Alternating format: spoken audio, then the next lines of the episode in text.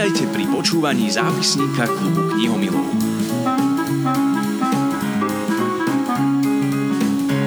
Tento raz to bude rozprávanie o tom, prečo sa radi pri čítaní bojíme, prečo vôbec čítame kriminálne romány, hľadáme vrahov a vyhľadávame hororové príbehy. Reč bude o dokonalej sérii kníh britskej spisovateľky Helen Filcovej. Jej knihy majú dokonca dokonalosť v názve. Možno ste čítali dokonalé stopy alebo dokonalú korisť, či v českom preklade aj ďalšie knihy z jej pera. Na úvod krátke zoznámenie. Helen 13 rokov pracovala ako právnička, pričom sa venovala aj vážnym prípadom vražd a pašovania drog. Po narodení detí založila s manželom filmovú produkčnú spoločnosť, v ktorej sa uplatnila ako scenaristka a producentka. Prvé dve fantasy knihy si vydala sama a do veľkej literatúry vstúpila práve vďaka spomínanej detektívnej sérii kníh. Moje meno je Martina Švirlochová a ponúkam vám rozhovor s Helen Fields, ktorý som nahrala pri jej novembrovej návšteve Slovenska. Za tlmočenie ďakujem Rastislavovi Gešvantnerovi.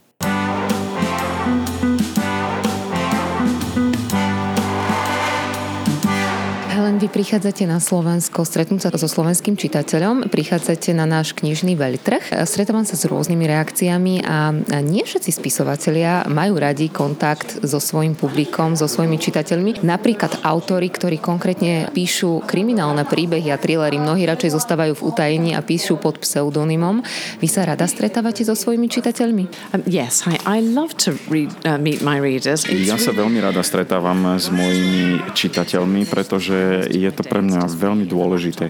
Na jednej strane v bežnom živote, keď, keď píšem, tak sedím sama niekde zatvorená v jednej miestnosti iba so svojím laptopom, takže toto je pre mňa možnosť byť v kontakte s tými ľuďmi. Jednak sa aj od nich učím a získavam aj feedback jednak, ako tie knihy pochopili, ako sa im páčili, čo sa im na ním páčilo. A je to aj taký, taký prejav toho, že aj v, aj v bežnej bežnej práci potrebujeme počúvať feedback a nemysleť si iba, že sme dokonali a že všetko je v poriadku, ale naozaj počúvať tých svojich zákazníkov alebo v tomto prípade čitateľov. Um, when no one's perfect, we can all learn. Vy tých čitateľov máte neurekom, to sú milióny predaných kníh v rôznych jazykoch. Má autorka vášho formátu, celosvetovo známa autorka, vôbec prehľad v koľkých jazykoch vychádzajú jej knihy? Um, I think I'm about 23 or 24 languages. V súčasnosti je to 23 alebo myslím 24 jazykov, do ktorých moje knižky boli e, preložené a sú to krajiny po celom svete, takže mám aj čitateľov naozaj po celom svete som aj aktívna na sociálnych médiách, takže dostávam aj e, cez sociálne médiá vlastne spätnú väzbu. A v každej krajine je zaujímavé sledovať, že funguje niekedy úplne iná obálka, niekedy dokonca úplne iný názov tej knihy, že je to mierne upravené. A takisto je zaujímavé sledovať, že, že v niektorých krajinách e, je väčší záujem práve o takéto temnejšie detektívky, možno e, detektívky, kde viac násilia a v niektorých krajinách zas nie and some countries where it, where it just doesn't work quite as well. A ktoré krajiny o, vyhľadávajú vyslovene takéto typy thrillerov? The Netherlands is one where they Z nejakého dôvodu tie knižky veľmi dobre fungujú, alebo je o nich veľký záujem v Holandsku, takisto v Norsku, ale aj v Českej republike a na Slovensku. Neviem, prečo je to tak, nie je to vôbec jasné alebo predvydateľné. Možno sú to veci týkajúce sa kultúry, možno niečo v súvislosti s náboženstvom náboženstvom. Takisto vo Francúzsku sú tie knihy populárne, pretože jeden z mojich hlavných hrdinov alebo hlavná hrdinka je, má ako keby francúzske korene, ale naozaj neviem povedať, že prečo je to tak. Keby, to, keby som to vedela, keby som mala ten čarovný prútik, tak jednoducho by som tak písala tie knihy, aby boli populárne po celom svete all over the world and they would all be very successful. Ja som za posledné mesiace prečítala niekoľko spisovateľiek, ktoré písali rôzne žánre a keď som si o vás prečítala, že vy ste pôvodne právnička, advokátka, pousmiala som sa nad tým a neviem, či budete poznať odpoveď, ale ako môže právo a oblasť práva vychovávať dobré spisovateľky? Čím to je, že veľa žien má základ v tom právnickom vzdelaní a stanú sa z nich rokmi spisovateľky? I think V skutočnosti právnici vždy zhromažďujú fakty a, a množstvo rôzneho materiálu a musia z toho vyprodukovať nejaký príbeh, ktorý potom prezentujú pred súdom. Majú množstvo výpovedí od svetkov, fotografie, rôzne forenzné dôkazy, ďalšie veci, z ktorých musia zostaviť nejaký príbeh, ktorý potom prezentujú porote. Ten príbeh musí byť zaujímavý, musí byť e, pochopiteľný, musí byť pútavý, pretože v konečnom dôsledku ten e, sudca alebo tá porota e, vás musí mať radi ako, ako rozprávačov príbehov. Čiže musí byť ten príbeh pre nich dostatočne pútavý. A preto vlastne tá právnická profesia je veľmi dobrým predpokladom na to, aby ste neskôr dokázali písať.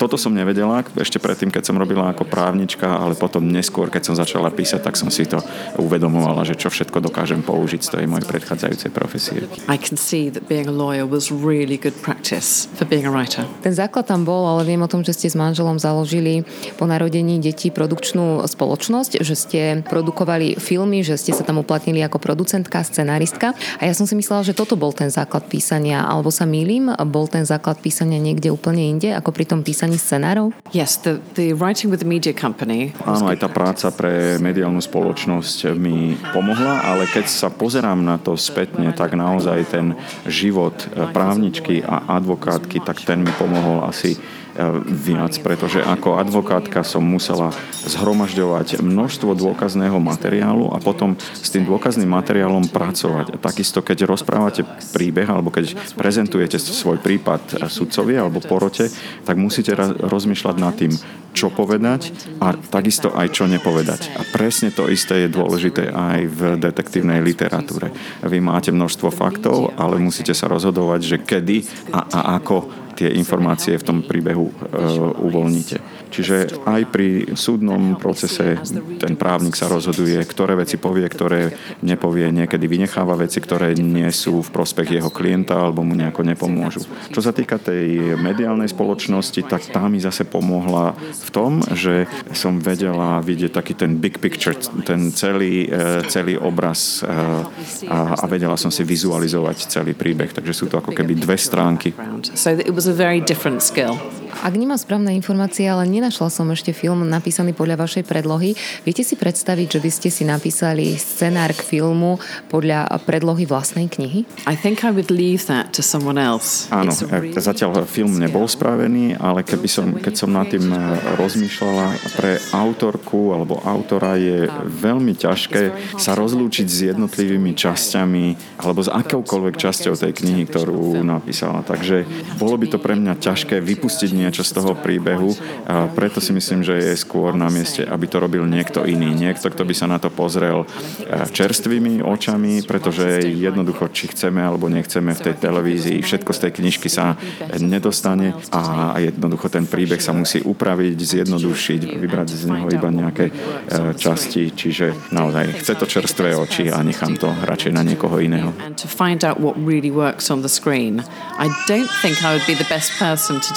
And som čítala, že kráľovnú detektívok Agatu Christy v princípe ako keby donutila písať jej sestra, pretože spochybňovala, že by to dokázala. Aký bol ten váš impuls, že ste chceli písať a že ste písali? Ja viem a poznám tie okolnosti toho, že ste sa stali matkou, nechali ste právo, chceli ste sa venovať niečomu inému, ale bol tam aj taký nejaký impuls, prečo konkrétne ste písali kriminálne romány? Už od malička som vždy rada písala a vždy som bola kreatívna, ale bohužiaľ počas toho obdobia, keď som vykonávala to právnické povolanie, jednoducho na tú kreativitu nebol čas nebol priestor. Takže som ju musela odložiť na neskôr. A až keď som prestala pracovať ako advokátka, tak vlastne toto bolo prvá vec, ktorá sa mi vrátila. A prvú šancu, ktorú som mala, tak som sa rozhodla, že, že začnem s tou kreativitou niečo robiť. Um, Ten prvotný impuls bol a dovolenka, na ktorej sme boli spolu s manželom. Vtedy dcera mala dva roky a mali sme taký ten rozhovor, ktorý vám naozaj zmení život. Rozprávali sme sa o, o tom, že čo by som chcela v živote robiť. Vtedy vlastne sme mali tú, tú mediálnu produkčnú spoločnosť, ale to bola jeho e, spoločnosť, manželova.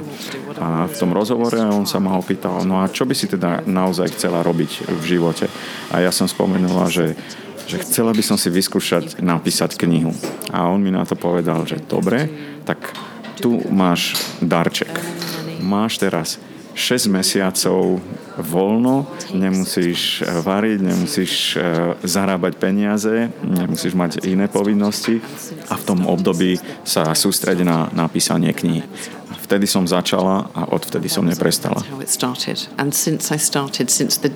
started, then I never stopped. Ale to rozprávame ešte o knihách, lebo viem, že ste napísali prvé dve knihy boli fantasy, ktoré ste si vydali sama, alebo už rozprávame o knihe Dokonalé stopy. Hovorím o tých prvých dvoch knihách fantasy. A ste sama čitateľka detektívnych románov? I read them because I get sent them to give Áno, čítam aj detektívky, ale zväčša z odlišných dôvodov. Bude to kvôli tomu, že ma niekto požiada o to, aby som, eh, aby som ohodnotila tú knihu alebo dala ako keby eh, citát eh, k tej knihe alebo aj keď to robím, tým, že ja píšem tie detektívky, tak keď aj čítam detektívku, tak hneď sa mi to zdá ako práca. Hneď rozmýšľam na to, že kto je ten vrah, kto to spravil, aké mám dôkazy, ak- aká je to dôkazná situácia a tak ďalej. Takže je to také ako keby vyčerpajúce ako, a, ako práca. Takže keď čítam, tak radšej čítam historické knihy, fantasy alebo uh, horory. horror or science fiction or anything else.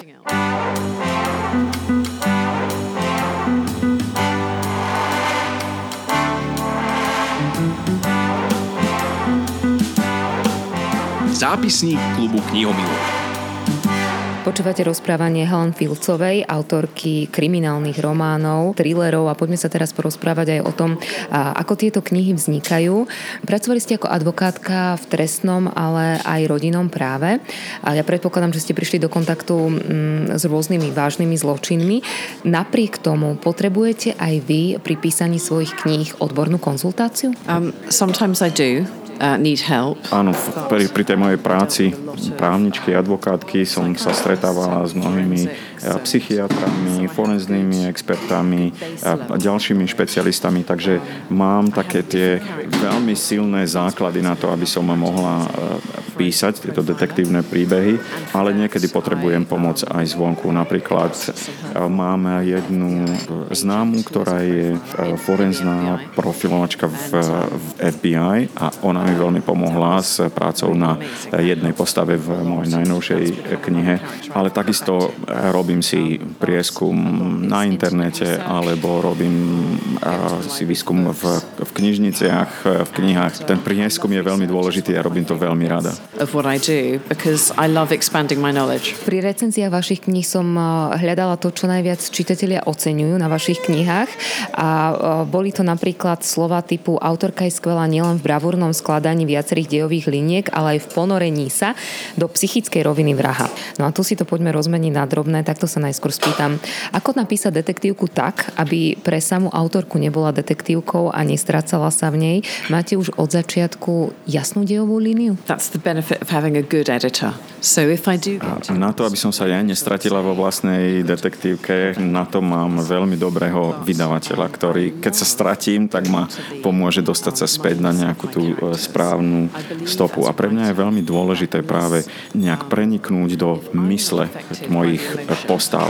Pretože myslím si, že ak ja sa nedokážem nejako ponoriť do emócií tých ľudí, tak potom ako by to mohli dokázať čitatelia e, tých e, kníh. A áno, sú tu ako keby dve veci. Jedna vec je ten samotný dej. To je vlastne to, čo vám pomáha nejako akože, obracať jednu stránku za druhou, ale oveľa dôležitejšie sú potom tie, tie emócie. Ako sa dostať do hlavy tej e, postavy. Pretože keby ste tam mali aj nejaký senzačný, nečakaný obrad e, v tej dejovej línii, ale ten, eh, ten hrdina alebo tá, tá knižná postava na ňu nezareaguje, tak by to bolo vlastne iba tak ako keby vykonštruovaný obrad, ktorý by nemal zmysel. Čiže musí, to, musí sa to pretaviť aj do toho, ako konajú tie jednotlivé postavy. Aj na Slovensku máme niekoľko dobrých autorov, ktorí píšu takéto psychologické thrillery a ja som vždy prekvapená z toho, keď ich stretnem a ako tí ľudia pôsobia, aj vy na mňa pôsobíte ako jemná žena, a je to pre mňa obrovský kontrast v tom, ako sa vy ako človek dokážete ponoriť do tej psychologickej roviny vraha. Ako na to? I get all of my darkness out in the books. Ja všetky tie moje temné stránky práve dávam, alebo teda celá tá temnota moja ide iba do tých, e, do tých kníh, alebo tam sa e, prejavuje. A robím to aj kvôli tomu, že, že je to zábava, že ma to e, baví keď sa môžem ponoriť naozaj do hlavy, do vnútra toho nejakého iného eh, človeka. Každý, aj tá najtemnejšia bytosť má aj svoje normálne stránky. Aj ten eh, najhorší vrah eh, si chodí do obchodu kúpiť topánky, dajme tomu, alebo robí nejaké iné bežné veci. A práve to je také, také desivé, že oni sú na pohľad úplne normálni alebo vyzerajú bežne. Čiže prvá vec, ktorú ja robím pri tých mojich postavách, že snažím sa najprv nájsť tie ich bežné alebo tie normálne stránky a, a až potom pozerám to, že tie, všetky tie temné veci, ktoré spravili. A to je to isté ako, ako v horore. Každý z nás sa rád bojí, takže ja robím vlastne to isté cez knižky. And I do it through books. Ďalšiu tú rovinu, ktorú čitateľ oceňuje, aby som to dobre aj parafrázovala, tak ľudia oceňujú to, že ponúkate uhol pohľadu aj zo strany páchateľa, aj zo strany policie.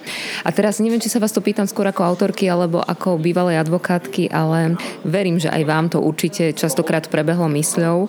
Prečo ľudia vraždia? My experiences na základe mojej skúsenosti vyplýva, že ľudia, ktorí páchajú takéto trestné činy, tak vždy to páchajú na základe toho, že si tým plnia nejakú potrebu. Tá potreba môže byť rôzna, môže to byť potreba peňazí, môže to byť e, potreba moci alebo sily, prípadne ako túžba po odplate, ale vždy niečo potrebujú. A ja sledujem práve to, že aké sú tie ich e, potreby. A keď sa aj pozrieme na potreby ľudí a na trestnú činnosť, tak z toho vyplýva, že niektorú trestnú činnosť dokážeme odstrániť, možno že v budúcnosti, ale niektorá tu bude zrejme neustále, lebo je to nejaká hlboká ľudská potreba, ktorá sa tým e, plní. Mňa zaujíma pozerať sa aj na to, že, že čo ľuďom chýba. A preto píšem nielen o, o vrahoch, ale aj o inej trestnej činnosti. A je zaujímavé, že ako ľudia sa chceme dozvedieť viac, čítame tieto detektívne e, príbehy, ale v skutočnosti, v skutočnom živote nerobíme dostatok na to, aby sme tie, ako keby tie hlboké príčiny odstraňovali.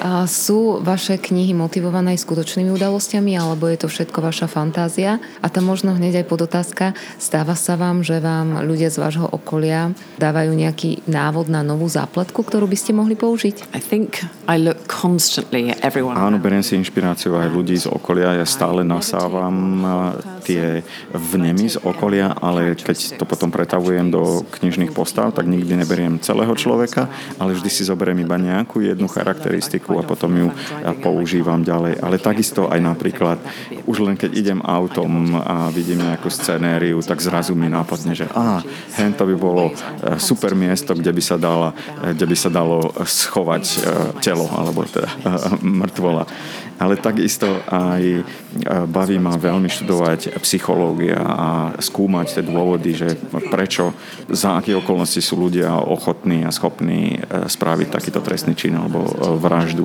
Tiež musím povedať, že ja sama som bola obeťou e, trestného činu, alebo teda e, bola som obeťou sexuálneho násilia, keď som bola tínedžerka. E, takisto môj syn zažil veľmi nepríjemnú vlámačku, vlúpanie do domu, takže beriem naozaj tie vnemy zo všetkých strán. All up with the books is a little bit of therapy for me. To sú veľmi smutné skúsenosti. A teraz ja som sa vás to aj chcela spýtať, vy ako autorka sa snažíte vhlbiť do psychológie a do duše vraha, ktorého príbeh rozprávate vo svojich knihách, snažíte sa pochopiť psychologickú rovinu vraha. Ja sa vždy snažím pochopiť aj toho spisovateľa, ktorý tú knihu píše. A aký je váš pohľad na svet, keď píšete takéto dramatické thrillery? Vidíte svet ako miesto plné zločinov? I believe that most human beings Môj pohľad na svet je, že väčšina ľudí je vo svojej podstate dobrých. A práve preto nás fascinuje čítať alebo sledovať, snažiť sa pochopiť tých, tých zlí a snažíme sa pochopiť, že ako je vôbec možné, že takého niečoho e, boli schopní e, spraviť. Ale ja vo svojej podstate som e, optimistka, som, som relatívne šťastný človek a, a takisto verím, že aj tí ľudia, ktorí spravili niečo zlé v živote, tak sa dokážu zmeniť. A takisto ďalšia vec je, že väčšina väčšinou títo páchatelia vo svojom živote zažili buď nejaké násilie, alebo niečo zlé sa im stalo, niečo, čo tomu predchádzalo. Ale áno, je to niečo, čo, čo si nechávam do tých svojich kníh. I look at the world, I try and see a a, happy, bright place. Ja som sa niekedy pri čítaní vašej knihy a vašich kníh bála. Bojíte sa občas aj vy pri písaní svojich kníh, keď musíte dať na papier také brutálne veci, aké sa v tej knihe dejú?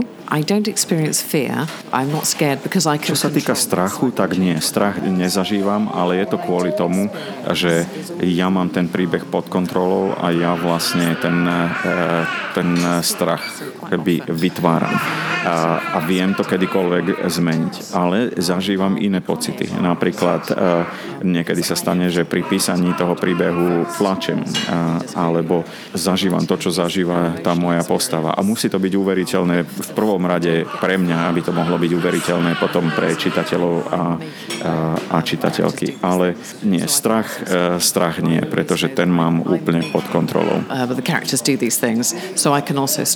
Do čoho sa púšťate najbližšie? My tu teraz na Slovensku práve čítame postupne sériu vašich kníh v slovenskom preklade, ale predpokladám, že vy ste už o veľa krokov pred nami a dopredu. Na čo momentálne pracujete? So, uh, the book that just came out is called The Najnovšia kniha, ktorú som uh, napísala, ktorá mi už vyšla, sa v angličtine volá The Institution, v slovenčine inštitúcia a je to uh, z prostredia nemocnice pre trestne stíhaných alebo pre psychopatické e, prípady. Zavraždená postava je zdravotná sestra, ktorá pracovala v tejto nemocnici a ona bola pôvodne e, tehotná a po zavraždení niekto jej ukradol ten plod. Aj sa to volá akože ukradnutie plodu. Mystery I've written je to vlastne tajomný príbeh, ktorý sa odohráva uzavretej miestnosti alebo v uzavretých e, priestoroch. Tá nemocnica je uzavretá a vlastne cieľom je zistiť, ktorý zo šiestich sériových vrahov, ktorí sú tam zavretí v tej nemocnici alebo na tom oddelení tej nemocnice, ktorý vlastne e, zavraždil tú sestru. A ako hlavná postava vyšetrovateľky e, je tam práve tá profilovačka, forenzná profilovačka, o ktorej som hovorila predtým a ona má za krátky čas zistiť, zistiť, e, že kto to je a je to celé v tom uzavretom e, prostredí. E, námed na to bol skutočný príbeh v Spojených štátoch amerických, keď naozaj došlo k ukradnutiu plodu zo zavraždenej tehotnej ženy. Tak a toto je, hádam, dosť dramatický záver a bodka za rozhovorom o hororových príbehoch a kriminálnych románoch. A to aj vďaka téme poslednej knihy, ktorú sme spomínali, no a ktorú doplňala aj taká neplánovaná kulisa plačúceho dieťaťa v kaviarni, v ktorej som sa stretla s Helen Filcovou. Ďakujem vám za vašu priazeň a do počutia v novom roku.